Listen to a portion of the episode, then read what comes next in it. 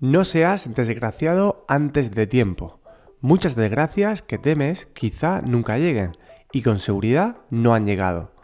Por esta razón, algunos acontecimientos nos atormentan más de lo que deben, otros antes de lo que deben, y otros no deberían atormentarnos en absoluto, porque nunca ocurrirá. O aumentamos el dolor, o lo anticipamos, o lo imaginamos. Séneca. ¿Es posible actuar siempre con perfección? No, pero evitaremos muchos fallos si mantienes siempre la atención. Epicteto. Las personas son cuidadosas con su propiedad personal, y sin embargo derrochan su tiempo con facilidad, precisamente con lo que deberían ser más avariciosos. Séneca. Estas ideas ya fueron presentadas hace más de dos mil años y curiosamente son de rabiosa actualidad, a pesar de que la sociedad es aparentemente muy diferente. Quizá este sea uno de los motivos de que la filosofía estoica esté experimentando un auge importante en los últimos años. En la entrevista de hoy, tenemos la suerte de contar con Miguel Franco para aprender sobre estoicismo y su relación con la efectividad personal.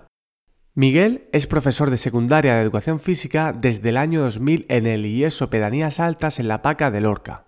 Es autor del programa de podcast Meditaciones Estoicas, en el que podrás encontrar traducciones del podcast Stoic Meditation del profesor Massimo Pigliucci. También muestra prácticas estoicas guiadas basadas en el libro Mi Cuaderno Estoico de Massimo Pigliucci y Gregory López, en las que Miguel relata también su experiencia con estas prácticas. Además, y progresivamente, ha ido incorporando en sus episodios píldoras muy interesantes sobre cómo aprender mejor y cómo gestionar nuestra atención y energía. Es practicante de la metodología G T D y está ocupado en desarrollar la competencia de la efectividad personal entre los más jóvenes y los adultos.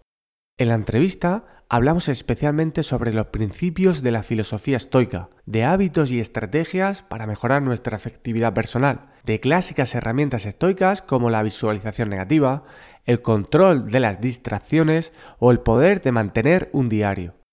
También hablamos de la metodología G T D, que se podría definir como un sistema ordenado de recordatorios, en palabras de Miguel Franco, que hace una buena sinergia con el estoicismo, que podría ser entendido como una filosofía práctica de vida y una especie de sistema operativo mental que busca el desarrollo de la virtud teniendo en cuenta que somos animales sociales capaces de solucionar problemas con la razón. Antes de dar paso con la entrevista, te recuerdo que en jose luis serrano punto net podrás saber más sobre el proyecto de EduHacking. Y ahora sí, te dejo con Miguel Franco. Muy buenas, Miguel. Parece que el destino ha permitido que hoy podamos tener un encuentro que es para, muy esperado para mí. Te conocí presencialmente en Águilas, montando en bici, y aquel día no te lo dije, pero ya formabas parte de esa lista de personas que yo quería invitar cuando tuviera mi propio podcast. Después no me sentí preparado para hacerte esa entrevista y dije, bueno, pues algún día me sentiré con confianza para hacerla. No me sigo sintiendo preparado, pero bueno, pues a raíz de una entrevista que te escuché en otro podcast en diciembre, yo la escuché en diciembre, pero tenía más tiempo, pues esa entrevista me ayudó muchísimo, estaba ahí un pequeño bache y bueno, dije, nada, tengo que hablar ya con, con Miguel y, y, y conocerlo de, de otra manera. Así que muchísimas gracias por sacar un hueco en tu agenda y porque eh, mi propuesta haya pasado todo tu proceso de, de organización, que como veremos hoy no es nada sencillo, ¿eh? Por lo menos desde fuera.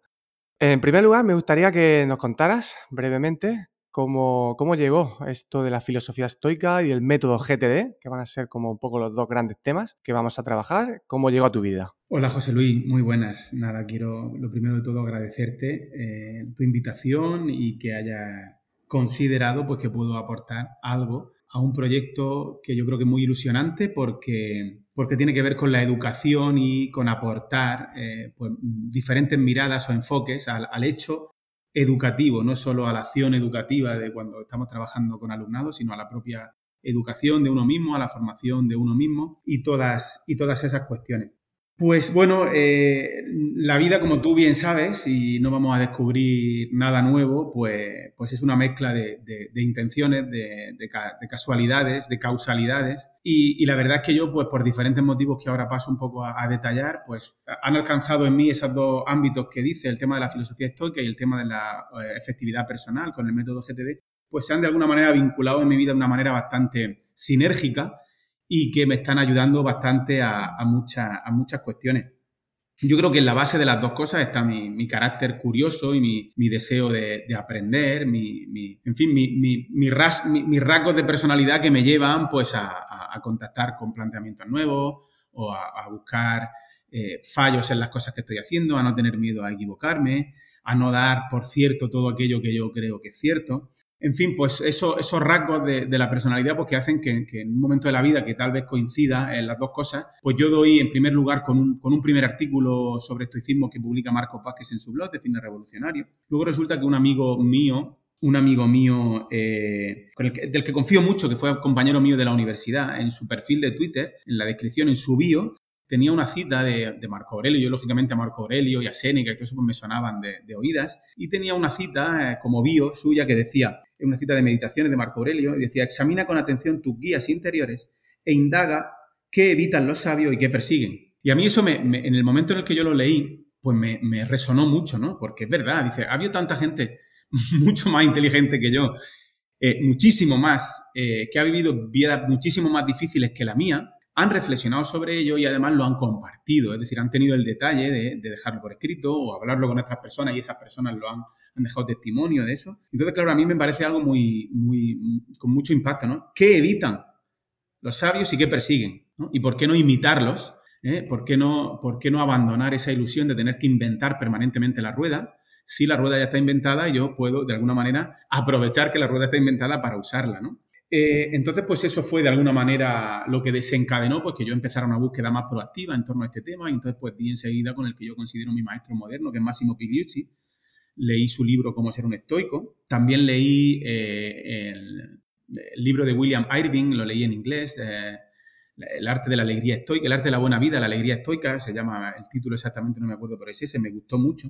Y, y bueno, a partir de ahí, pues yo eh, tomé, tomé contacto también con, con el podcast de Pigliucci, de, de, y, y de, pensando en mis amigos que no sabían inglés, porque el podcast es en inglés, pues pensé, eh, pensé en, en traducirlo porque eran episodios muy cortos para que ellos lo pudieran escuchar y ahí fue donde empezó realmente. Eh, con esa intención de hacerle ese regalo a un grupo de amigos íntimos con el que hablamos mucho, mucho de estos temas también, pues cuando empecé yo con el proyecto del podcast y a partir de ahí, pues bueno, cogió, las cosas tienen también su vida propia y, y bueno, ya va por ciento ochenta y pico episodios, tres años y pico y bueno, se me ha escapado un poco de, de las manos, pero es una cosa que hago con, con no poco trabajo y con, y con no poca ilusión y ahí estamos. Eh, por último, eh, yo quería, quería eh, hacer un, un, un resumen muy breve de lo que, de lo que define muy bien para mí el estoicismo.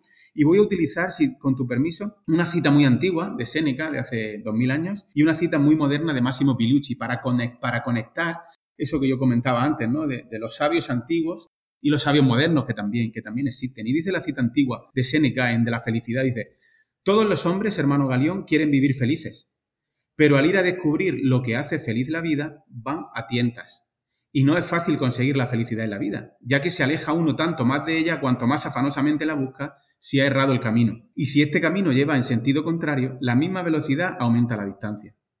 Hay que determinar primero lo que, hace, lo que apetecemos. Luego se ha de considerar por dónde podemos avanzar hacia ello más rápidamente e iremos viendo el camino, siempre que sea el bueno. Toma, ¿cuánto se adelanta cada día? Mientras erremos de acá para allá sin seguir a otro guía que los rumores y los clamores discordantes que nos llaman hacia distintos lugares, se consumirá entre errores nuestra corta vida, aunque trabajemos día y noche para mejorar nuestro espíritu. Hay que decidir, pues, a dónde nos dirigimos y por dónde, no sin ayuda de algún hombre experto que haya explorado el camino de por dónde avanzamos. Es decir, fíjate cómo, cómo dice que mientras hace dos mil años no había ni Twitter, ni Facebook, ni absolutamente nada, ni distracciones, ni notificaciones, ni cursos online, ni nada. Dice, mientras erremos de acá para allá sin seguir a otro guía que los rumores y los clamores discordantes que nos llaman hacia diferentes lugares, es decir, ya eran conscientes de que vivían en un mundo que, que, que pugnaba por nuestros recursos y por nuestra atención sin conocer la tecnología que tenemos hoy en día a, a nuestro alcance, ¿no? Y por último la cita de, de Pigliucci, que son tres renglones solo, que, que formaba parte de un kit de emergencia que él publicó justo cuando empezó el tema de la pandemia y el, el confinamiento de marzo de, dos mil veintiuno, de dos mil veinte. Dice, la filosofía estoica no es una panacea, ni trae una varita mágica, pero es una fuente increíble de sabiduría y fuerza interior. Y cuanto más la estudies y practiques, más frutos producirá. Pruébala, no te arrepentirás. Entonces, pues yo me fío. Yo básicamente me gusta, me gusta confiar en, en, en aquellos que creo que saben más que yo. y probar aquello que proponen, y entonces pues eso es lo que yo lo que yo hice. Y en G T D pues pasó un poco lo mismo. Yo estaba preparando unos materiales para mejorar un poco la organización personal de mi alumnado, que yo había notado, llevo mucho tiempo trabajando en secundaria y había notado en ello un cambio importante desde que empezaron a manejar los móviles sin ningún tipo de filtro, sin ningún tipo de limitación, desde que eran muy pequeños. Entonces eso había, había tenido, en mi opinión, un impacto muy grande en su organización personal, eh, en, su, en, su, en el manejo de su atención, en el, la gestión del tiempo de estudio. Entonces, pues yo preparando materiales para ellos, para los alumnos de mis tutorías y de mis clases, pues di con la metodología G T D, que es la que incorporé a mi vida y la que, de mano de, del estoicismo también, pues yo creo que ha sido, han sido las dos grandes incorporaciones que yo he hecho a, a mi vida en, en los últimos cuatro o cinco años, y que a día de hoy yo puedo decir que han mejorado mi vida eh, bastante. Has hablado de los sabios eh, modernos, pero también de los antiguos, y yo creo que ahí todos coincidimos en que estos sabios pues sabían mucho de muchas cosas. Y yo creo que ahora también, creo, o a lo mejor es un poco un sesgo mío, pero creo que hay una tendencia a ir de nuevo en esta dirección, ¿no? O a lo mejor estamos un poco polarizados, ¿no? Gente que sigue con la especialización, o la universidad, por ejemplo, sigue con la especialización, pero luego también cada vez más vemos el éxito de personas que tienen... cuando son capaces de integrar diversos conocimientos de diversas áreas, ¿no? El, para mí un ejemplo, un referente número uno casi en este sentido es Marcos Vázquez, que tú has citado. Yo llegué al estoicismo con, con su libro de, de Invicto, y bueno, pues ahí cruzan también, eh, no G T D como tal, pero sí habla del tema de organización y demás, y bueno, pues para mí fue, ya además lo escuché porque en aquel momento estaba en P D F, todavía no estaba en, en papel como tal, y yo lo escuché en audio. Y en relación con esto, pues bueno, pues el estoicismo, ya sabes, de sobra, que uno de los principios básicos es el tema de la dicotomía de control, pero yo quiero introducir ahora pues algo, una pequeña sorpresa, ¿no? Te voy a lanzar una pregunta que viene de la audiencia. Eh, yo creo que lo vas a reconocer, y si no yo te ayudo, te ayudo y tiene que ver con, con estos temas, ¿no? De, de, de, de la transferencia del conocimiento y el tema de la superespecialización, ¿vale? Te voy a dejar con la pregunta. Hola Miguel, buenos días. Lo primero, volver a agradecerte haberme introducido tanto a la filosofía estoica como a la, a la metodología de organización personal eh, G T D. Yo puedo asegurar que son dos de las incorporaciones que he metido en, en mi vida en los últimos años, que realmente han aportado eh, un cambio notable en, en mi forma de, de hacer, de ver las cosas, de comportarme y de relacionarme conmigo y con las personas que me rodean. Eh, hay un tema, que, que, o dos temas que, que venimos hablando en estos tiempos, que es la, la transferencia del, del conocimiento y la generalización versus la especialización, tratándose un, este de un podcast especializado en, en el ámbito educativo, y yo viniendo, de, viniendo del ámbito sanitario, eh, siempre he tenido cierta preocupación en formarme lo mejor posible en mi disciplina. Eh, quería ver cómo podías eh, explicarnos la importancia de la transferencia del conocimiento, poniendo como ejemplo tanto el estoicismo como la metodología G T D, puesto que cada vez encuentro más similitudes en ella, y tu opinión sobre eh, la importancia de formarse en, en diversos ámbitos para ser un buen eh, profesional. Muchísimas gracias a ti y a José Luis por la maravillosa incorporación al mundo del podcast de EduHacking. Un saludo a los dos. ¿Lo reconoces? Eh, sí, lo he, lo, lo he reconocido. Lo he reconocido. La verdad es que, que bueno, es un, un muy buen amigo mío, y me alegra, me alegra, me alegran sus palabras por varios motivos. No porque el origen de eso haya, haya podido ser yo, que hubiera dado igual, en realidad, quién, quién hubiera, quién lo hubiera hecho acercarse a, esa, a esas cuestiones. Pero él, él, su pregunta, su pregunta, en su pregunta está la respuesta. Es decir, si él ha experimentado cambios en su vida a mejor, tanto a nivel personal como a nivel profesional, es porque ha transferido el conocimiento, la información que yo le he podido poner al alcance, o que le he facilitado, o que él ha buscado de manera proactiva, y no ha tenido miedo de, de hacer de ver cómo temblaban sus ideas preestablecidas sobre su propio comportamiento y sobre el comportamiento de las personas que los rodean, incluidos familiares muy cercanos, con los que me consta que, que pues que como todos tenemos familiares cercanos a nuestro lado, con los que tenemos ciertos problemas, ¿no? Nuevos, derivados de la convivencia presente o derivados de la convivencia futura, eh, cuestiones arraigadas emocionalmente a nivel muy profundo. Entonces, pues yo creo que él mismo ha, ha contestado su, su pregunta. Básicamente es una... una actitud de, de, de ejercer ese, esa virtud estoica del coraje, de no tener miedo a estar equivocado, de, de, de no confundir nuestra identidad con nuestras creencias y de, de tener eh, la humildad suficiente, que es difícil muchas veces, de, de decir, bueno, pues voy, a, voy a, a quitarme un poco esta coraza que tengo, esta, esta seguridad con la que vivo, y posiblemente para ser un mejor profesor tenga que leer también cosas y estudiar cosas que no son de mi, de mi, de mi ámbito de la educación, ¿no? Y me acuerdo que, que, que Víctor, que es la persona que, que ha hablado, durante mucho tiempo de su vida, pues solo leía y estudiaba, eh, él es fisioterapeuta, artículos científicos muy recientes sobre fisioterapia. Y creía que si, que si no leía exclusivamente temas de fisioterapia, iba a dejar abandonada de alguna manera su, su, su, su exigencia profesional o iba a ser un peor profesional. Pero, pero lo que descubrió cuando empezó a abrir el abanico de sus intereses, de sus inquietudes, pues que, que descubrió que cosas que no tenían nada que ver con la fisioterapia eran las que le ayudaban a ser un mejor fisioterapeuta. Porque ser un mejor fisioterapeuta no es solo eh, eh, aplicar técnicas manuales o conocer más en profundidad una determinada articulación, una determinada lesión. Es desempeñar una labor profesional donde tienes que tratar con personas, donde tienes que hacer entrevistas, donde te tienen que salir las cosas mal, donde te puedes poner en marcha un, un, un, un proyecto que te salga mal, donde, donde tienes que atribuir responsabilidades, donde tienes pues, que vivir, ni más ni menos que como tú en tu trabajo y con tu familia, él con su trabajo, con, con su familia y yo con la mía, ¿no? Entonces, pues, pues yo creo que la transversalidad es importante y también el ser un experto en un tema en concreto, pues también es importante. Al final, esa polarización que tú comentabas es eh, la que hay que, que quitar un poco de, de, como ingrediente básico y, y, bueno, y ser consciente de que la, el mundo no es una cuestión de defender posturas radicales, blancas o negras, sino que esto, todo está... todo está plagado de grises y que dentro de esos grises, pues, pues lógicamente nos vamos a mover más por nuestros intereses, por, por nuestros intereses de, de motiva, motivacionales, por lo que nos motiva, por nuestro trabajo, pero que el tema de la transferencia al final está en la, en la valentía de incorporar eh, cambios a nuestra vida que posiblemente tengan que provenir de pensar de otra manera.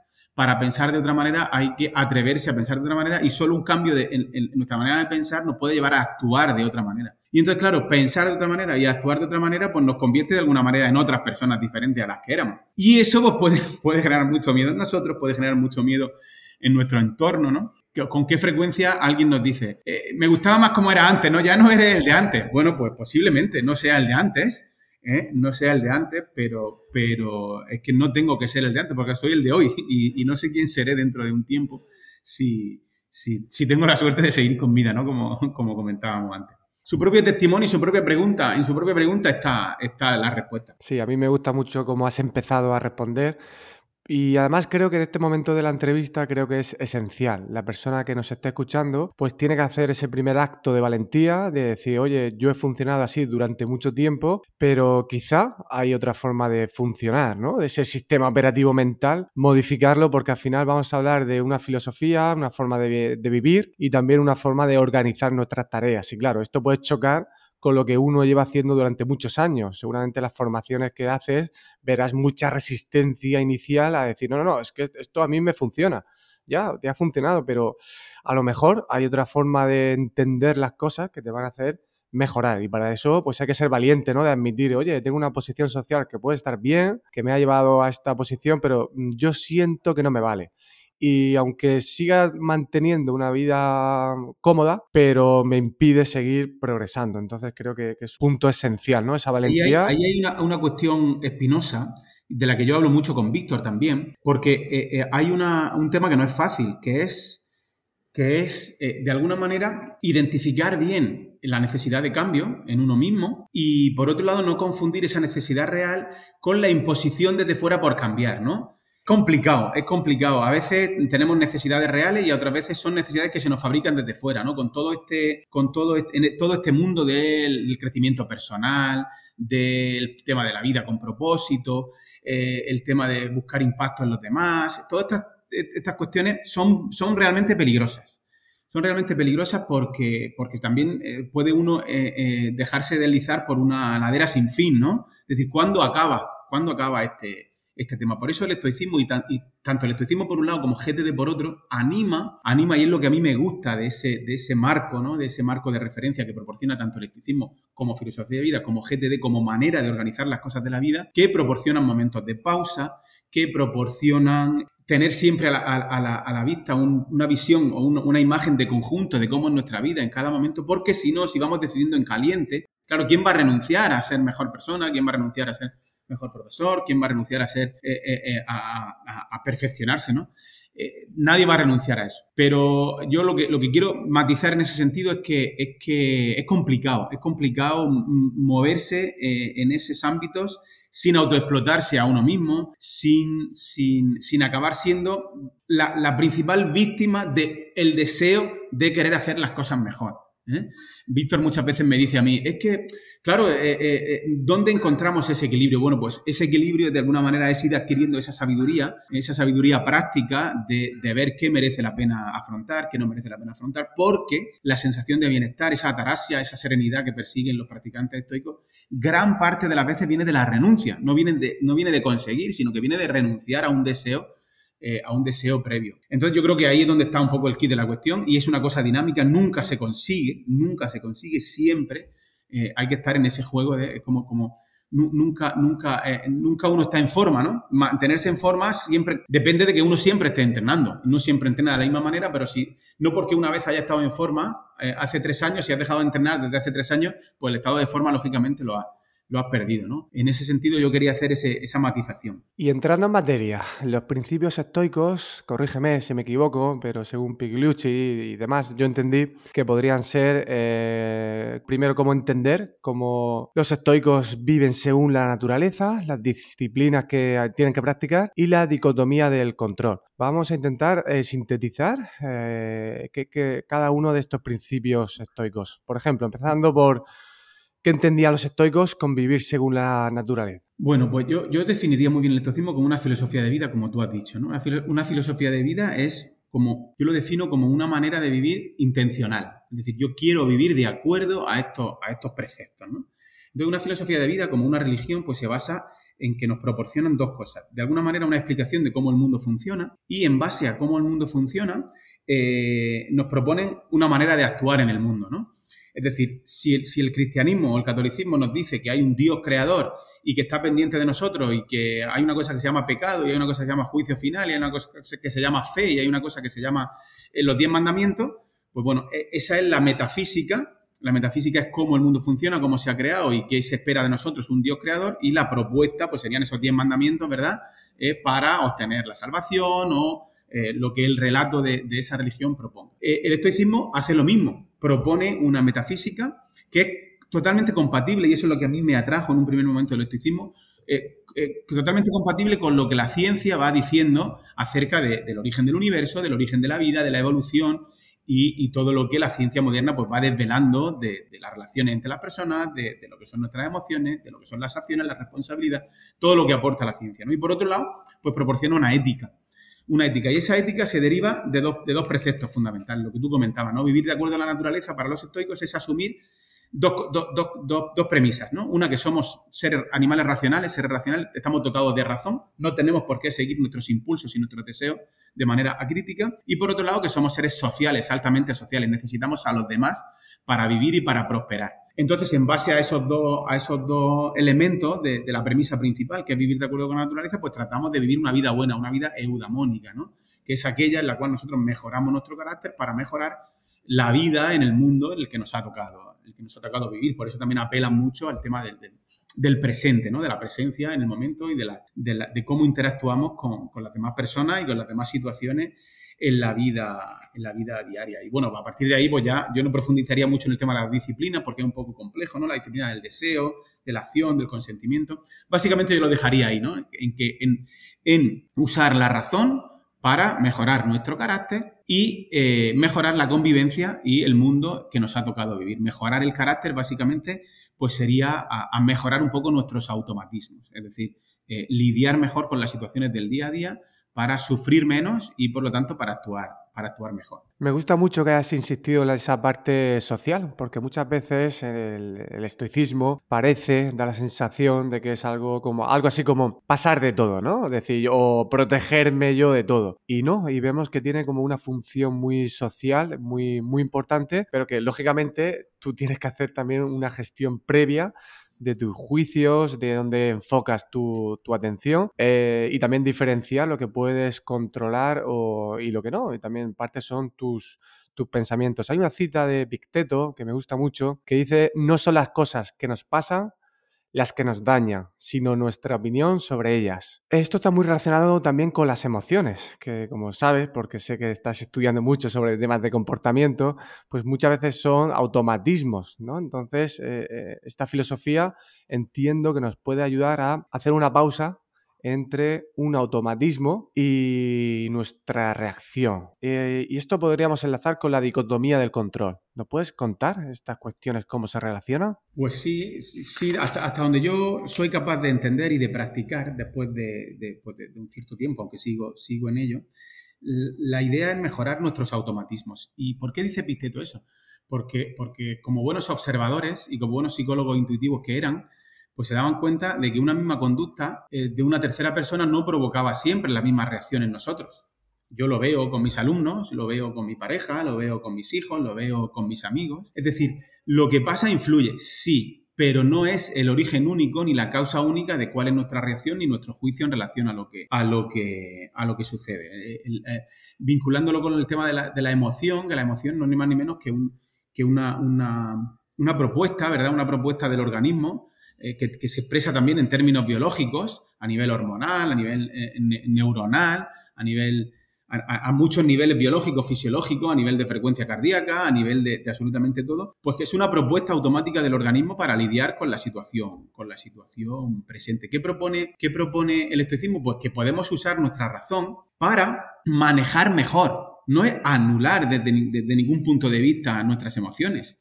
Eso es una... una una visión estereotipada del estoicismo. El estoicismo no es, no es como dice Pigliucci, alguien con, con el labio que no se le menea porque no le afecta nada de lo que, de lo que le ocurre. Al contrario, el, el estoicismo reconoce eh, que somos seres racionales y emocionales y que podemos mejorar, podemos mejorar nuestro entendimiento y podemos mejorar nuestras reacciones, ¿no? Por eso, por eso hablan de, de, de, de, de distinguir entre lo que es una respuesta de lo que es una reacción. Entonces, cuantas más respuestas y menos reacciones, pues más control tenemos sobre, sobre nuestra vida, sobre cómo nos relacionamos con los demás. Y ese es un poco el proceso. No es una cuestión, como hablábamos antes, de blanco o negro. No existe el estoico, el, el, el sabio estoico, eh, sino eso es un ideal que nosotros, pues, no buscamos la perfección, sino que buscamos un poco la, la mejora. Entonces, si, si de...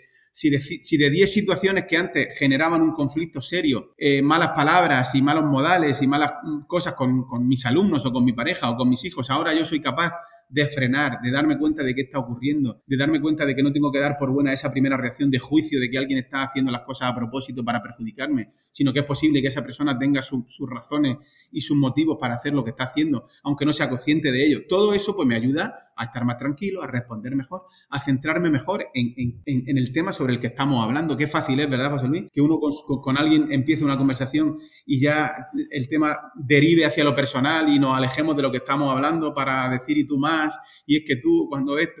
Es decir, eso es un poco el estoicismo de la vida, de la vida, de la vida diaria, ¿no? Y, y, y entronca con el, con el, con el elemento clave eh, que es la dicotomía del control, es decir, darse cuenta de que, de que hay muy pocas cosas que dependen de nosotros y gran parte de, de las cosas que nos suceden y de los resultados que alcanzamos, pues no dependen completamente de nosotros. Entonces ellos dicen que, pues que, que esa es la sabiduría práctica. La sabiduría práctica es, es, es darse cuenta de, de que hay cosas que no dependen de nosotros, aunque nosotros deseemos con toda la fuerza del mundo y con todas las mejores intenciones del mundo que los demás se comporten como nosotros queremos y que el mundo se organice como nosotros queremos. Eso es ser ingenuo, ¿no? Eso es ser, ser de una ingenuidad eh, a, absoluta.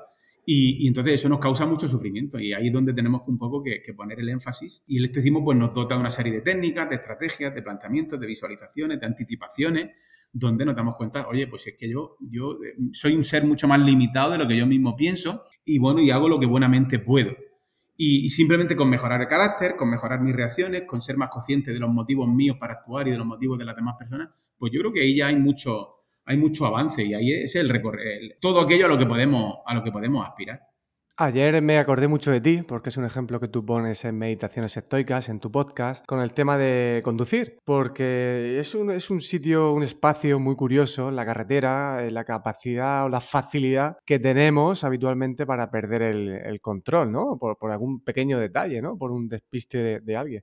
Y el caso es que iba en el coche y, bueno, pues un coche me, se acerca extremadamente a mí y empieza a pitar, ¿no? Sin saber, yo sin saber qué había pasado. Y yo en ese momento, claro, iba con mi hijo pequeño, oh, pues me cabreo, voy detrás con el coche esperando a ver si se puede parar, da la casualidad que la rotonda se para, me pongo al lado, le digo que baje la ventanilla, le digo que estás loco, que voy con mi hijo. Y en ese momento me, ya me acordé de ti. O sea, eh, eh, era un poco tarde, porque ya me había calentado, pero al menos no me calenté de más. Claro, y sí que le estaba diciendo claro, eso y me acordaba, claro, me acordaba de ti, porque yo sé que tú este ejemplo lo has puesto mucho y creo que a ti también te, te pasa esto en, en, en el coche. Y al menos es, es saber que es natural. Creo que has dicho una cosa que es muy importante, que las emociones no se pueden gestionar realmente. Es algo que continuamente tenemos emociones y es absurdo intentar gestionar una emoción, pero sí una idea que tú has insistido muchas veces, no quedarte enganchado a la, a la emoción o ponerle una pausa en algún momento. Es decir, yo termino, pasa ese momento y cuando dejo al niño en la escuela, yo ya ese tema ya lo he eh, olvidado. No me quedo toda la mañana dándole vueltas, este hombre lo que me ha hecho con el coche, que disparate y demás, ¿no? Esa, esa es la atención, la prosoqué, ¿no? Que, de, de la que hablan los, los estoicos. Estar atento, estar atento. ¿eh? El, otro, el otro día me pregunté, salí a correr con un amigo y me dijo, ¿qué, qué planes tienes para este fin de semana? Y yo le dije, pues estar atento.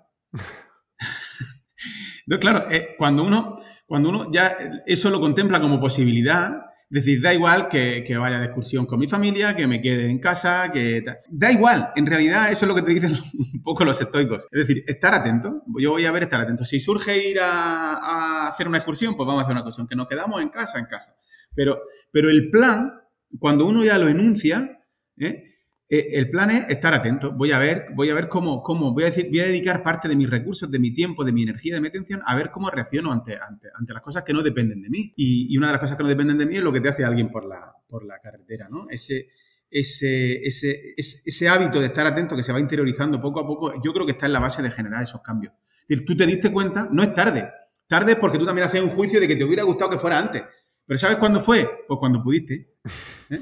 Fue, fue cuando pudiste darte cuenta, ni más ni menos. Algunas veces será más tarde, otras veces será antes y, y tú vas aumentando las posibilidades de darte cuenta cada vez antes. Y eso es lo único que está en nuestra mano. Y a veces eh, te darás cuenta cuando ya te líes a puñetazos con, con, claro, con, es con que, el coche. A ver, yo cuando le estaba hablando y le dije, baja la ventanilla, y ya le estaba diciendo eso, no le insulté, no llegué a ese punto, pero yo empecé a pensar, si este se baja, yo me voy a bajar y tengo un hijo aquí de un año y medio, ¿qué hago? ¿Qué hace él en el coche?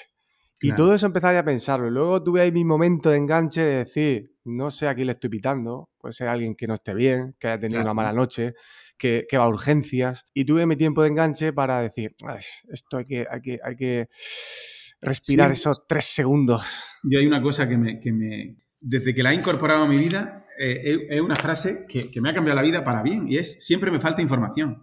Sí. O sea, mi cerebro está loco por juzgar a todo el mundo. Si es que es que es normal, es que para sobrevivir en un entorno central tú tienes que estar emitiendo juicios eh, permanentemente de todo, de lo que es un ruido, de lo que es una mirada de alguien, de lo que es un movimiento de alguien, de lo que estamos permanentemente juzgando a los demás porque es que es lo, lo que nuestro cuerpo hace de manera automática, ¿no? Pero cuando ya vamos a convertir ese juicio automático en algo más, es decir, en una respuesta nuestra, en una conducta nuestra hacia los demás, pues, oye, abramos una ventana de decir, oye, me falta información, sí que me falta información de, de incluso por qué motivo actúan la gente a la que más quiero y que más cerca está y con la que más trato. Pues imagínate a alguien que me está pitando por detrás en la, en la carretera.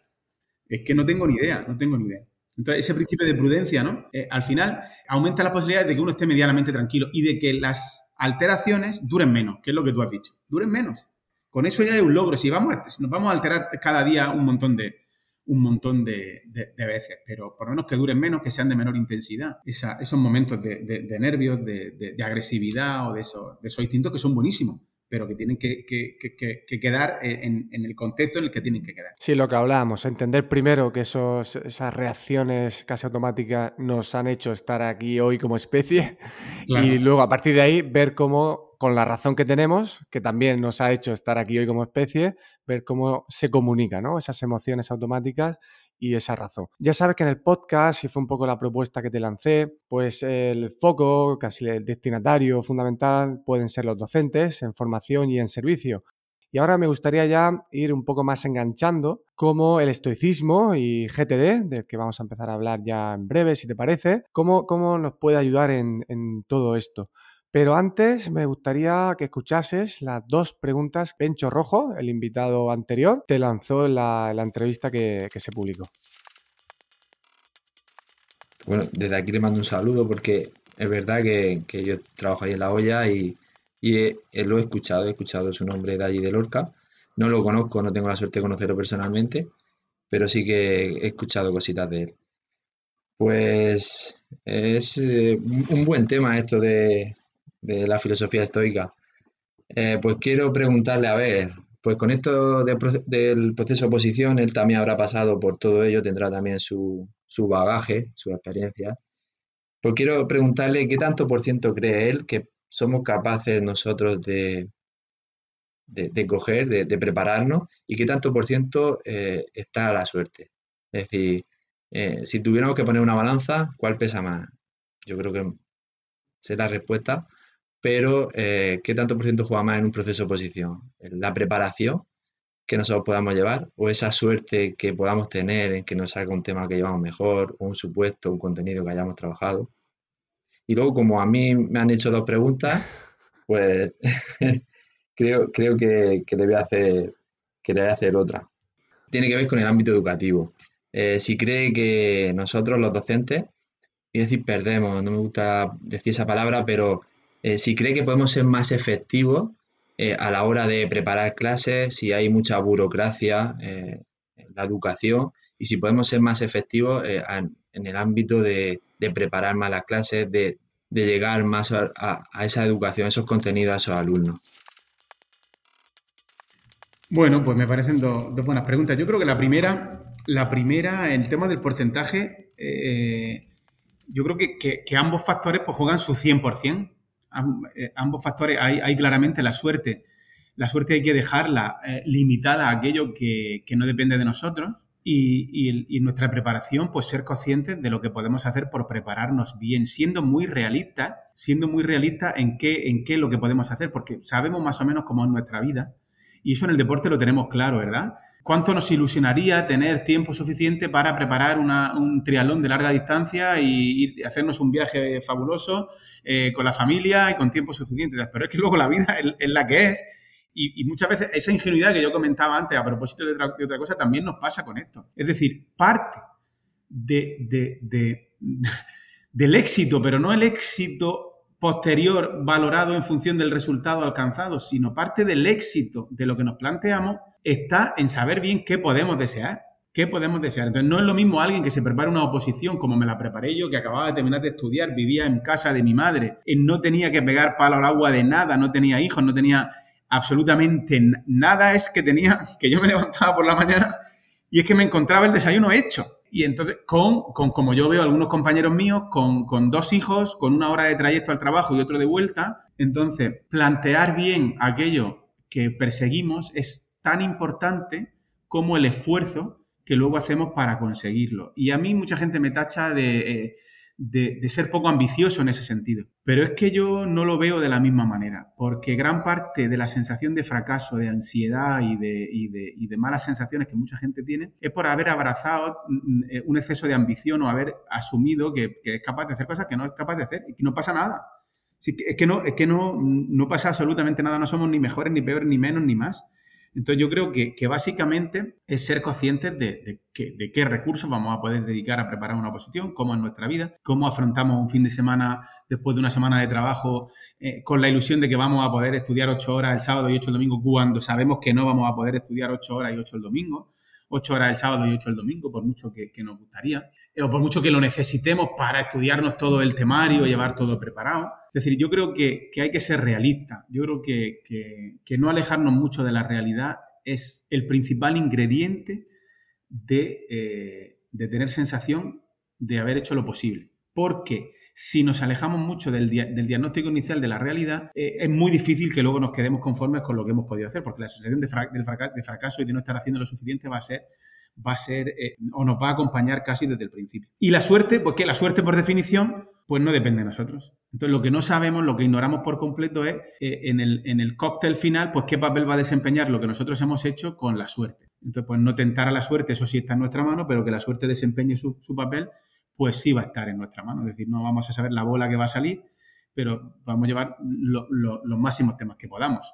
Básicamente es que una, es una respuesta que No, no sabemos lo que pesará más eh, cuando llegue el momento de la oposición, pero sí sabemos que un análisis realista de la situación hoy pues me va a ayudar, al, a, va a aumentar las posibilidades de que yo llegue con la sensación de haber hecho lo que está en mi mano. Porque si no, si sobreestimo, una de las cosas, eh, eh, y que G T D lo trata también, es, es la, la, el no ser consciente hoy de lo que me van a costar las cosas. Tú ya, después de, de, de bastantes episodios del podcast, sabes el trabajo que lleva esto detrás. Cuando ves el podcast de otras personas hecho, pues tú infravaloras el, el, lo, que, lo, que, lo que va a costar, ¿no? La, y la, la sobreconfianza. Una de las cosas que G T D te ayuda mucho es que tienes en todo momento un sistema completo, actualizado, de los frentes que llevas entre manos.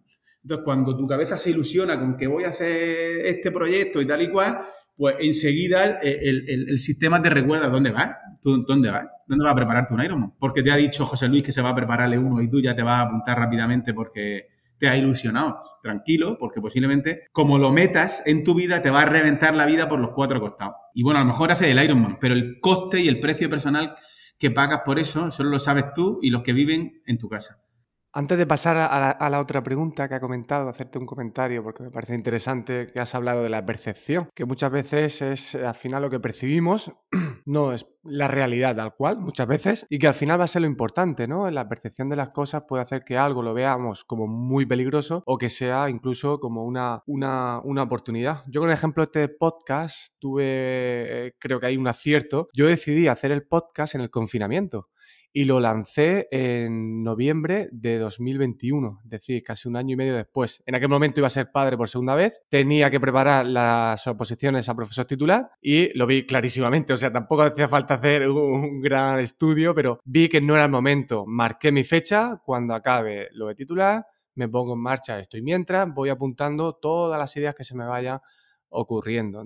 Claro, entonces yo tenía la sensación de que el proyecto, de que eh, tenía ilusión, me servía como incubadora, ¿no? Como tú has dicho alguna vez, de decir, oye, esta idea ha sido una idea feliz de un periodo de mi vida que para mí fue feliz, ¿eh? El confinamiento me dio oportunidad de leer, de hacer una pausa, por suerte, por temas de salud, todos bien, y aprendí mucho, ¿no? Eh, y fue una manera de congelar la idea, a ver si es que me estoy flipando mucho con los podcasts yo ahora, o realmente esto lo quiero para mí. La segunda pregunta... Luego, sí. la, segunda pregunta que ha, la segunda pregunta que ha comentado, eh, dice, ¿podemos ser más efectivos, ¿no? a la hora de preparar clases y todo eso? Yo creo que hay un, un elemento clave para, para el docente de hoy en día, yo lo veo en secundaria, que hay que optar por la simplicidad. Es decir, lo que pueda ser explicado y enseñado con un papel y un boli, debe ser enseñado con un papel y un boli, porque el coste de oportunidad es tremendo. El, el tiempo que tenemos nosotros en clase es muy limitado para enseñar cosas. Entonces...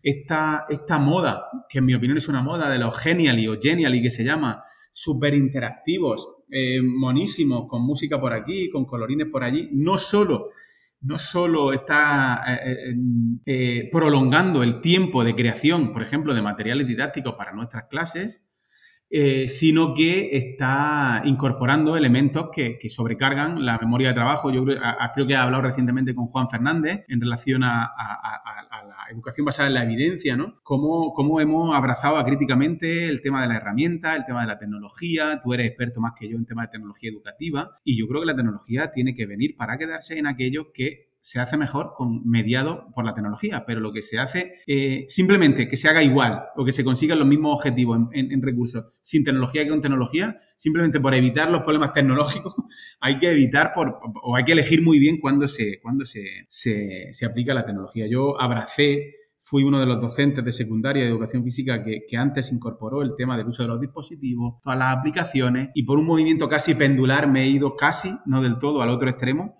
y utilizo la tecnología única y exclusivamente para aquellas cosas que no pueden ser hechas bien sin la tecnología. Ya no lo utilizo, lógicamente, como elemento motivador. Yo nunca en una clase voy a motivar con la tecnología tanto a un alumno como el alumno se motiva solo con la tecnología en su cuenta de Instagram o de TikTok por la tarde.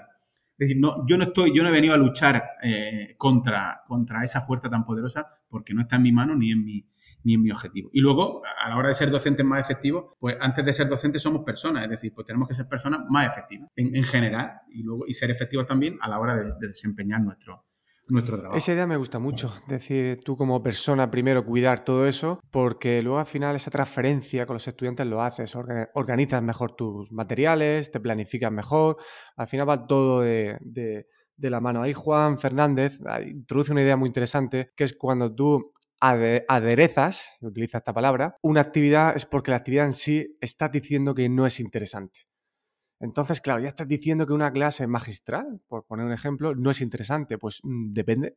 Depende quién la dé, depende el tema, depende el momento, depende muchas cosas, ¿no? Entonces, a mí me gusta mucho. Yo estoy un poco en esa dirección, en muchas cosas. Cuando la tecnología ya no es que me aporte lo mismo. Cuando me aporta un poco más, no me vale. Prefiero no utilizarla. Yo, por ejemplo, mira, claro, ahora estoy utilizando, mira, relojes de estos de, de arena. Utilizo los pomodoros, pero claro, yo estaba leyendo y necesitaba tomar tiempo. Y claro, cogía mi aplicación en el móvil, pero eh, la probabilidad de distraerme por coger esa aplicación era alta. Y fíjate que no tengo en el móvil ni Twitter, ni Telegram, solo tengo WhatsApp. Claro, es muy. Entonces el coste-beneficio que me daba no compensaba. Y al final buscar alternativas analógicas a lo que lo digital igualmente puede hacer, o casi igual, pues yo creo que es una, una idea muy interesante y que, y que bueno, que, que tú lo tra- sé que lo trabajas mucho con G T D, que lo trabajas todo en papel, o al menos en lo último que te, que te escuché. Ya por entrar un poquito más, ¿no? En temas de G T D, que lo hemos mencionado mucho, cuéntanos de forma genérica, porque sé que esto se puede complicar mucho, hay buenos libros, tú tienes algún vídeo que encontré también que, que profundizas y dices cómo lo haces en, en papel, pero bueno, para alguien que no sepa lo que es, ¿qué es realmente G T D? ¿Y para qué puede servir? G T D es una metodología, es una propuesta concreta sobre cómo gestionar las cosas de la vida, tanto personales como profesionales, ni más ni menos. Es una metodología de organización personal para organizar y sacar adelante las cosas de la vida, que son básicamente aquellas cosas que nos generan compromisos o aquellas cosas hacia las que nosotros de manera voluntaria hemos generado un compromiso. Y, y bueno, eh, como metodología, como planteamiento metodológico, pues plantea una manera organizada de, de, de hacer las cosas que se basa en, en dos conceptos, que es el control y la perspectiva, y, y, un, y dos conceptos que se persiguen, o que se consiguen, perdón, implementando cinco, cinco hábitos, cinco pasos que se le llama. A mí no me gusta llamarle pasos porque no son secuenciales, no es que se haga uno primero, otro segundo, otro tercero, y, y que son los siguientes. Es el, el hábito de, de capturar, el hábito de aclarar, organizar, el hábito de aclarar, el hábito de organizar, el hábito de, de revisar y el hábito de ejecutar. No, yo creo que no, no, no es momento de, de, de profundizar en ello, pero básicamente organiz, eh, capturar es eh, registrar en un determinado lugar que se llama bandeja de entrada, que puede ser el correo electrónico, puede ser un post-it, puede ser cualquier otra cosa, pues todo aquello que nos llame la atención eh, y que pueda suponer un problema posterior o una inquietud posterior. Lógicamente, la tecnología ya hace que capturemos de manera automática determinadas cosas. Tú, cuando me enviaste el primer email para ver si, si íbamos a hacer la entrevista, pues eso cae en una de mis bandejas de entrada, que es el email. Entonces, ¿qué hago yo con ese email? Cuando lo aclaro, pues voy respondiendo a una serie de preguntas concretas que me llevan a tomar unas decisiones concretas. Y en función de las respuestas que yo dé, pues organizo eh, lo que se llamarían los recordatorios que genera esa, esa decisión. Cuando, cuando uno empieza a funcionar con... con G T D, pues lógicamente el volumen de cosas que ha de gestionar pues es, es, es muy grande y, y los recordatorios pues se organizan en diferentes contenedores, que puede ser el calendario, listas de próximas acciones, listas de proyectos, incubadora, material de apoyo. Es decir, al final hay, una, hay un, un, un, sistema, un sistema que recoge toda la información necesaria para que yo, respetando plazos y avanzando en mis compromisos con tiempo y con antelación suficiente, pues pueda, de alguna manera, tener el control de las cosas de mi vida y e introducir un concepto clave eh, eh, que viene también de, de, de la filosofía antigua, que es el concepto de propósito, ¿no? Eso es, es, esa frase de Séneca de, de ningún viento es favorable para quien no sabe a dónde va. Es decir, pues bueno, pues de alguna manera decir, eh, aunque sea por vía negativa, dónde no quiero ir y, y ir al resto de sitios, ¿no? Es decir, de alguna manera, pues mantener un poco de propósito, de rumbo, de saber a, en, en qué cosas estoy comprometido, de a qué cosas no me quiero comprometer. Eso que tú llamabas antes de que, ya, de que tu propuesta haya pasado el filtro de, de mi manera, de, lo has dicho de manera un poco exagerada, pero sí, un poco un poco responde, responde a... De manera que cuando uno se siente a hacer cosas, pues tenga un lugar donde pueda ver todas las opciones que tú tienes eh, dadas las circunstancias. Es decir, si yo estoy en el pabellón, en, el, en, en mi pabellón donde trabajo, mi pabellón no, en el pabellón del instituto donde trabajo y tengo una hora libre, eh, tengo cincuenta minutos por delante, bueno, pues yo sé dónde mirar para ver qué sentido tiene hacer, qué es lo que tiene más sentido, qué, qué es lo que tiene más sentido que yo haga en ese momento, renunciando a hacer aquello que primero me viene a la cabeza o me, que en ese momento me parece más urgente. ¿Por qué? Porque al lugar al que nos lleva el hacer siempre lo que nos, lo que nos llama más la atención es a vivir un poco como pollos sin cabeza, ¿no?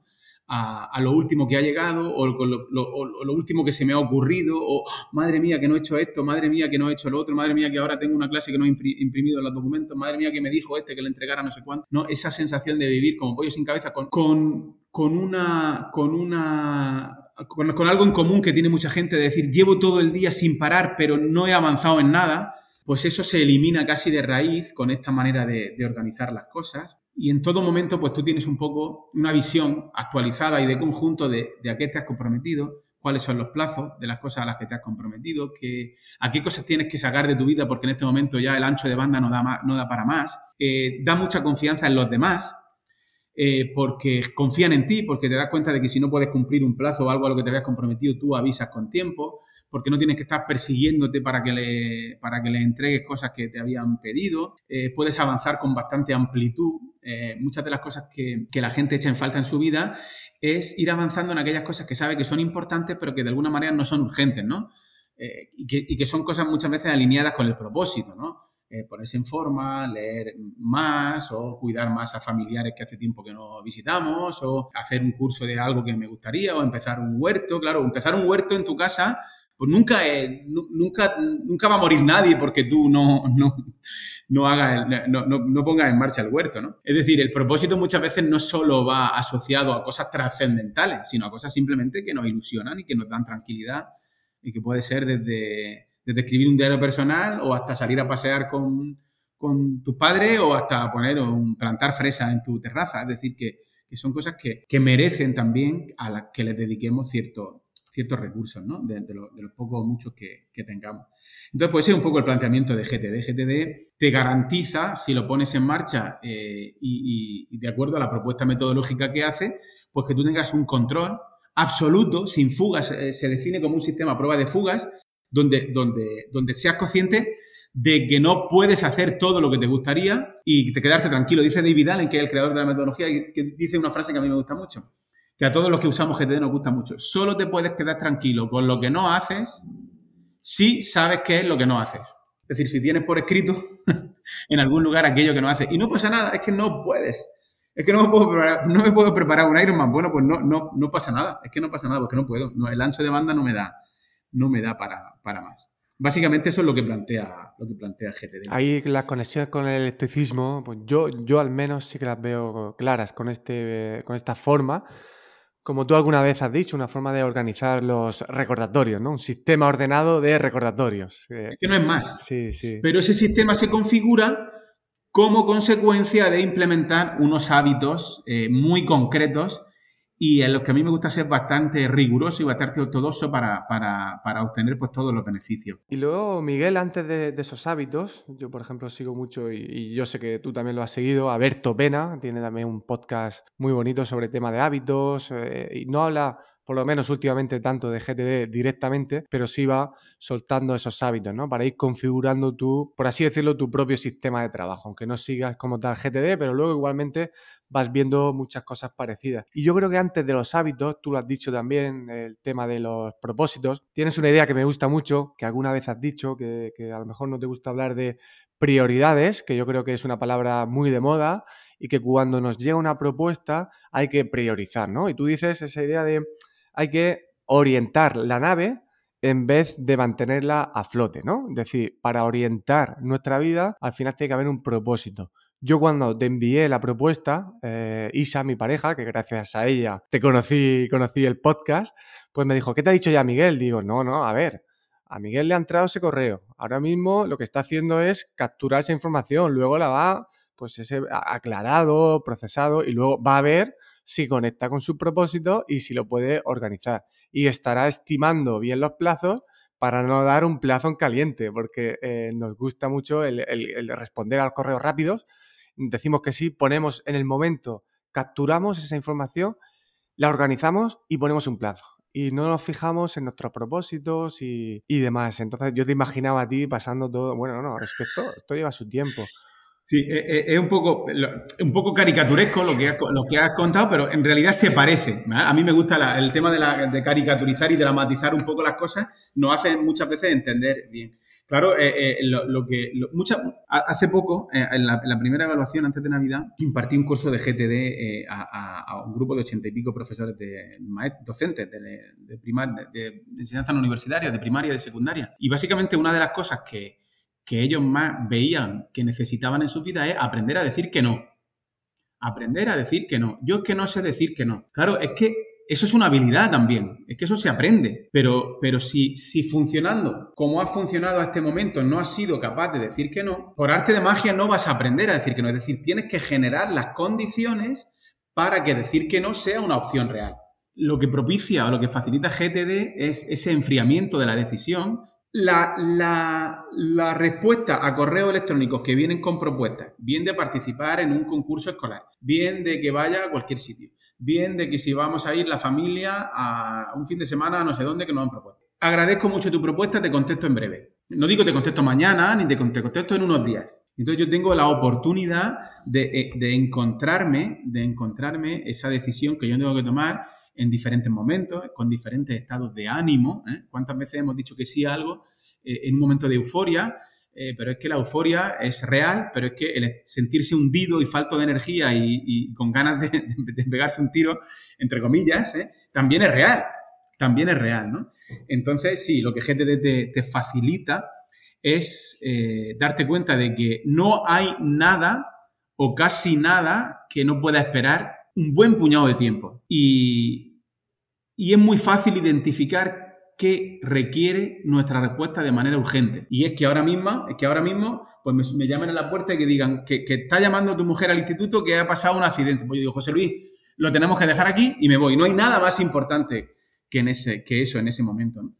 Pero todo lo demás, todo lo demás no es tan urgente como a nosotros no, nos gusta imaginar en ese momento. Y muchas veces lo pensamos porque queremos sentirnos productivos. Y produ- sentirse productivo, que es ir quitándose cosas de encima, no tiene nada que ver con ser efectivo, porque productivo es pegar palos de ciego y hacer muchas cosas eh, eh, eh, con mucho despropósito, ¿no? O con poco propósito. Ser efectivo implica el haber identificado bien qué es aquello eh, o en qué dirección queremos ir avanzando y meter en nuestra vida, en nuestro sistema, pues más cosas que tengan que ver con, con esos ámbitos que nosotros hemos, hemos de alguna manera identificado. Yo creo que... Sí, lo que es importante y está alineado con tu propósito y que te va a hacer mejorar en el largo plazo, que esto es otra, ¿no? Que parece que nos cuesta un poco hacer cosas para mejorar en el largo plazo y a veces buscamos esa mejora puntual. Hablas también eh, de cuando tomamos decisiones, cuando estamos bien. A mí me pasa mucho ahora en época de crianza, semanas en las que nadie se pone malo, los dos niños en el cole... Eh, tengo tiempo, meto natación, bici, correr, podcast, artículos de blog, en revistas y entonces ahí es donde yo digo cuidado cuando planificas estando feliz y a tope. Y de hecho está estudiado en el libro de Kahneman de Pensar Rápido, Pensar Despacio, se dice que se toman peores decisiones cuando uno está especialmente alegre, ¿no? Porque no, no, no estimamos bien El, lo que suponen las... Hay algunas eh, herramientas, estrategias estoicas que yo las veo súper interesantes y que conectan muy bien con esto de G T D, de cómo hacer esos, lo que yo creo son los tres grandes verbos, que son planificar, actuar y, y reflexionar, que más allá de G T D creo que son como tres cosas que eh, deberíamos hacer, ¿no? Y me gustaría, por he señalado algunas que me parecen muy interesantes y que, por ejemplo, tiene que ver a la hora de planificar, ¿no? Eh, la visualización negativa, eh, que ahora también se ha estudiado mucho en, en psicología, ¿en qué nos puede ayudar a la hora de planificar? Bueno, a mí más que, más que planificar es una, un verbo que, no me, que no, me, no me gusta mucho, pero el tema de, de, de anticipar sí me gusta, sí me gusta bastante, ¿no? Es decir, la visualización negativa es eh, darse cuenta de que al margen de tragedias que pueden ocurrir, pero que son poco frecuentes, si yo mañana tengo clase, que es el, hecho, el caso concreto, con un grupo donde suelo tener bastantes problemas de disciplina y de comportamiento de algunos alumnos, a mí no me puede pillar por sorpresa que yo mañana me encuentre con problemas de comportamiento o de, eh, eh, o de disciplina con determinados alumnos. Es decir, de, de alguna manera eh, eh, somos torpes, o yo soy bastante torpe, cuando me siguen pillando por sorpresa y alterando de manera sobrehumana cuestiones que entran, entran totalmente dentro de la normalidad y que le pasan a cualquier profesor en cualquier clase con segundo de la ESO, en cualquier instituto de, casi del mundo. Y yo sigo empeñado y vivo en la ilusión inconsciente de que yo voy a llegar a clase mañana con un segundo de la ESO y va a ir todo como, eh, eh, como, como, como una balsa de aceite, ¿no? De alguna manera, la visualización, la visualización, la visualización negativa sirve, por un, por un lado, para anticipar cosas que pueden ir mal, aunque no vayan normalmente mal en ese contexto, anticipar cosas que pueden ir mal y visualizarte a ti mismo cómo vas a responder. El otro día yo lo hablaba con estos alumnos. Digo yo, ¿sabéis lo que he hecho yo? En el, ¿sabéis lo que venía yo diciéndome a mí mismo en el coche cuando venía para acá? Tienes clase con estos alumnos concretos. Cuando pase eso, que casi seguro que va a pasar, tú vas a actuar de, de esta manera, ¿no? Lo que se llaman las intenciones de implementación, que tanto se trabajan también en el manual de, del estoicismo, ¿no? Es anticipar, es anticipar que las cosas pueden ir mal y cómo nos gustaría a nosotros reaccionar ante, ante una situación que puede no ir como a nosotros nos gustaría. ¿Por qué? Porque es que además, si al final no sucede eso, se disfruta mucho más el que las cosas vayan bien, porque tú ya te habías preparado a que, a que fueran... a que fueran a que fueran más, ¿no? Básicamente. Con mis estudiantes estoy haciendo una actividad hoy mismo, hemos empezado las exposiciones y yo ya les adelanté que había cuatro situaciones que de manera aleatoria en cada uno de los grupos iba a afectar. Situación uno, iban a poder utilizar presentaciones visuales y todos los miembros podían presentar. Es una presentación en grupo. Situación dos, dos miembros de grupo se eliminan y no pueden ayudar. Situación tres, un miembro de grupo tiene que hacer toda la presentación. Y la última situación, yo voy señalando quién continúa la exposición. De manera que, claro, ellos saben, se, los estoy preparando para la incertidumbre. No califico la, la actividad de cero a diez para evitar los líos de la calificación, si es injusto, si no es injusto y demás. Y me centro en que trabajen esas situaciones de anticipar, ¿no? Y, y de paso, todos se tienen que preparar la exposición porque no saben lo que va a pasar, porque eso en una oposición, por ejemplo, les va a pasar, no van a controlar ciertas cosas. Y ese, esa percepción de control de la que tanto hablan los, eh, los estoicos es una de las herramientas que tenemos, ¿no? Eh, Sapolsky lo dice en su libro, que para gestionar también nuestro estrés, cuanta mayor percepción, que no real, percepción tengamos del, de las cosas, nuestra sensación de estrés puede ser menor, ¿no? Otra, otra herramienta que creo que es muy interesante que nos dicen los estoicos es apartar las tentaciones y las distracciones. Dice Epicteto que te conviertes en eso a lo que prestas atención. ¿Qué nos puedes contar? ¿Alguna cosita que nos puedas contar a la hora de organizarnos? Si ha hablado Epicteto, pues imagínate. Imagínate que lo decían eh, hace dos mil años. Hoy, pues imagínate. Para mí hay una cosa básica que, que es la arquitectura del comportamiento, es decir, quita de la vista aquello que no quieras tener, que no, que ante lo, ante lo que ante lo que no puedas resistir la tentación después de usarlo, de hacerlo, de mirarlo, de lo que o de lo que sea. Es que eso es fundamental. Eso ya la, la evidencia es abrumadora. La evidencia es abrumadora. Eh, y ya, ya ellos como observaban a la gente y, y, y, y argumentaban muy bien y, y, e intuían muy bien por dónde iba la psicología, aunque no tenían ninguna evidencia empírica, o sea, empírica científica de, de, de ello, pues es que ya, ya, ya, ya se acumula la evidencia de que, de que la fuerza de voluntad es mucho más limitada, a pesar de que hemos apelado a la fuerza de voluntad durante mucho tiempo como un ingrediente... Eh, como el ingrediente fundamental de hacer lo que uno tiene que hacer, pues se sabe que no, que la fuerza de voluntad es un recurso bastante limitado que nos puede ayudar a ponernos en marcha, pero que luego quitar obstáculos del camino es lo que más garantiza que acabemos haciendo aquello que, que, nos, hemos propuesto, que nos hemos propuesto hacer. Y la última, eh, Miguel, tema del diario, el poder que tiene el diario a la hora de reflexionar y que también nos ayuda a... a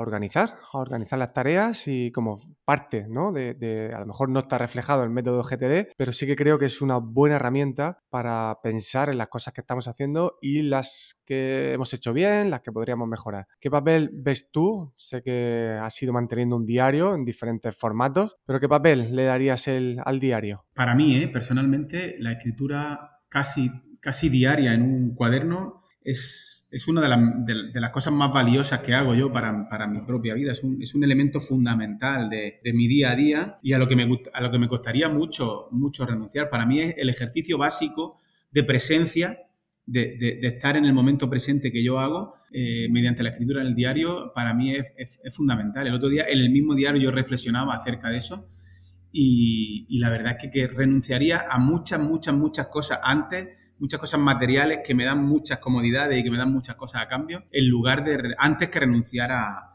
a poder escribir en un diario personal. Yo creo que es un, un recurso un recurso valioso mantenido en el tiempo, no tanto por lo que es la producción en concreto, no, no tanto por, por lo que se haga después de esa escritura, que se le puede pegar fuego si quieres cada día después de, de, de, de escribir. A mí me gusta conservarlo, pero, pero a mí me resulta, me resulta un, un, una, un, un recurso muy, muy útil para no alejarme mucho de la realidad, para hacer un ejercicio de presencia, porque muchas veces la práctica en el diario simplemente es describir lo que estoy viendo, eh, la posición de las cosas, El, el, a ver qué estoy escuchando, qué, estoy, qué tengo a mi alrededor, qué, qué, cómo me imagino que va a ser el día mío o va a ser el día de otra persona. Eh, reflexiono mucho acerca de, de, lo, de lo que me generó más inquietud, porque yo suelo escribir por la mañana temprano, lo, lo, lo que más me alteró mi ánimo el día anterior, qué, qué papel desempeñé yo en eso. No sé, en, en mi caso, en mi caso, yo no sigo una estrategia concreta en el, en el diario, ni tengo un, un checklist para, para ir siguiendo unos ítems. Para,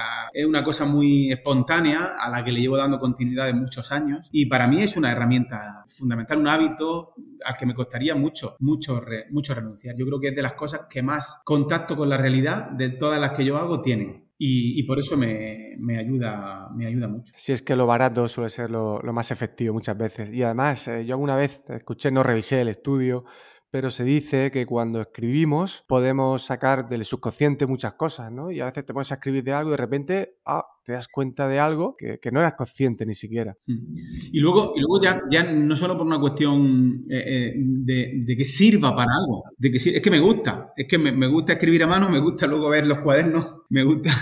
Me gusta, me gusta. Es una cosa que hago por placer también. Entiendo que el que, el que, el, el que identifique el, el escribir en tu diario como una obligación, esperando obtener un resultado, una recompensa, pues ahí tiene poco que, poco que, poca chicha.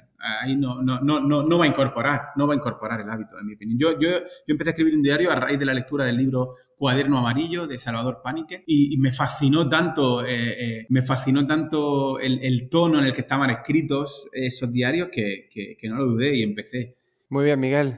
Eh, algunas preguntas de respuesta rápida. El siguiente, ya cambiando radicalmente eh, de tema, el siguiente invitado es eh, Julio Sánchez Meca, catedrático de Psicología en la Universidad de Murcia. Con él voy a hablar eh, de las revisiones sistemáticas y cómo hacer metaanálisis, ¿vale? Como ves, es un tema pues, que tiene cierta diferencia con los temas que hemos trabajado hoy. ¿Qué pregunta le lanzarías? Pues yo he reflexionado, tengo aquí tres, tres preguntas y que él, él, él, que él responda a la que él quiera, ¿vale? La primera sería, pues, cómo ir eh, eliminando en nuestro día a día, la gente que no somos especialistas, el, el, el estigma asociado al origen psicológico de algo, ¿no? Es decir, cuando, cuando alguien dice, eso es psicológico, ¿eh? Eso es psicológico, eh, ¿cómo darle un significado real a esa frase para que deje de tener ese significado casi como que te lo estás inventando? Tienes ese problema porque te lo estás inventando, eso es psicológico. Eso ve, ve aquí que las pruebas dicen que tú no tienes nada, eso es psicológico, ¿no?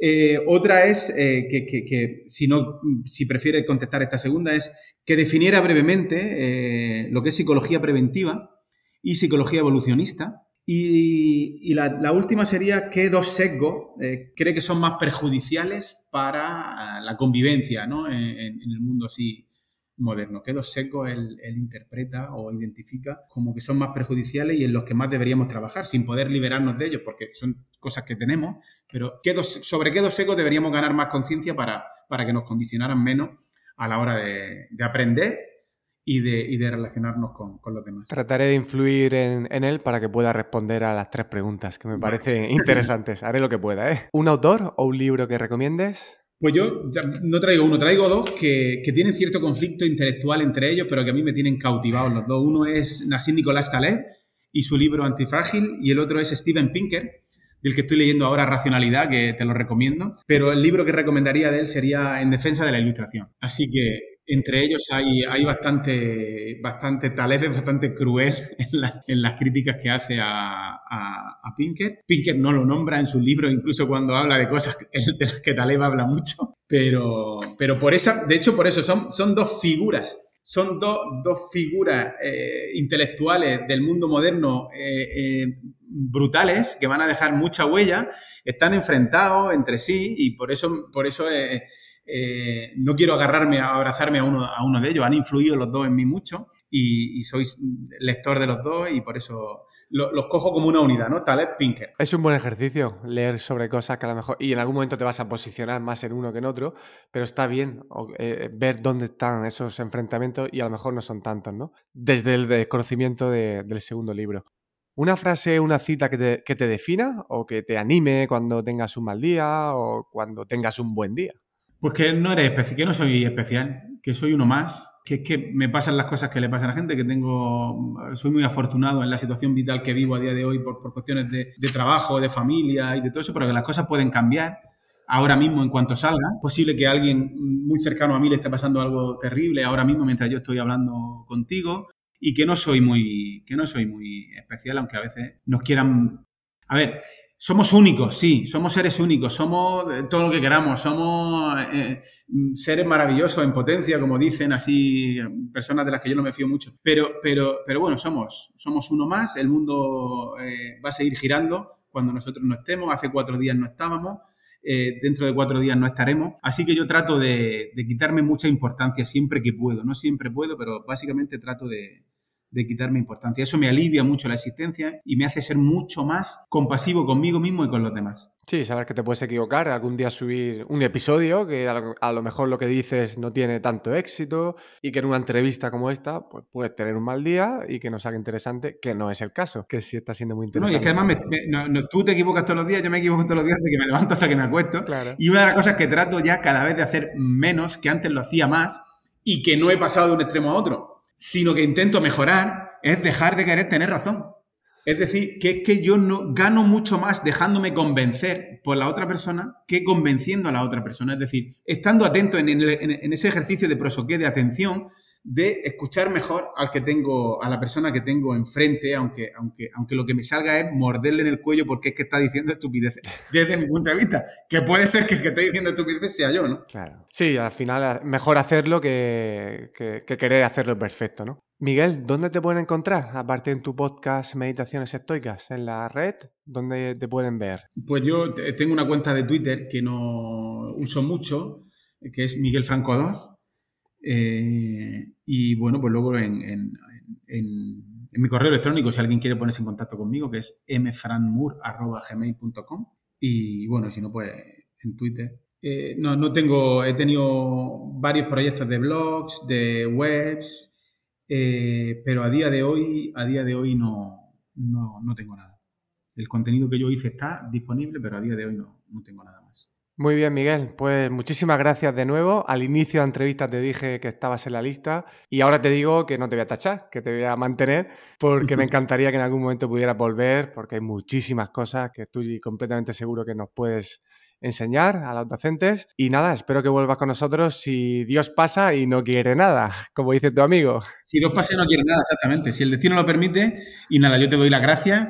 Te doy las gracias por que hayas considerado que yo puedo aportar algo a tu proyecto, te doy la enhorabuena por haberlo puesto en marcha y también te, te, te reconozco el, el, el trabajo que lleva darle continuidad a una, a una idea como esta, que ponerla en marcha es relativamente fácil, pero mantenerla con vida, pues solo tú sabes lo, lo, lo duro que es y, y no siempre tiene la recompensa que uno...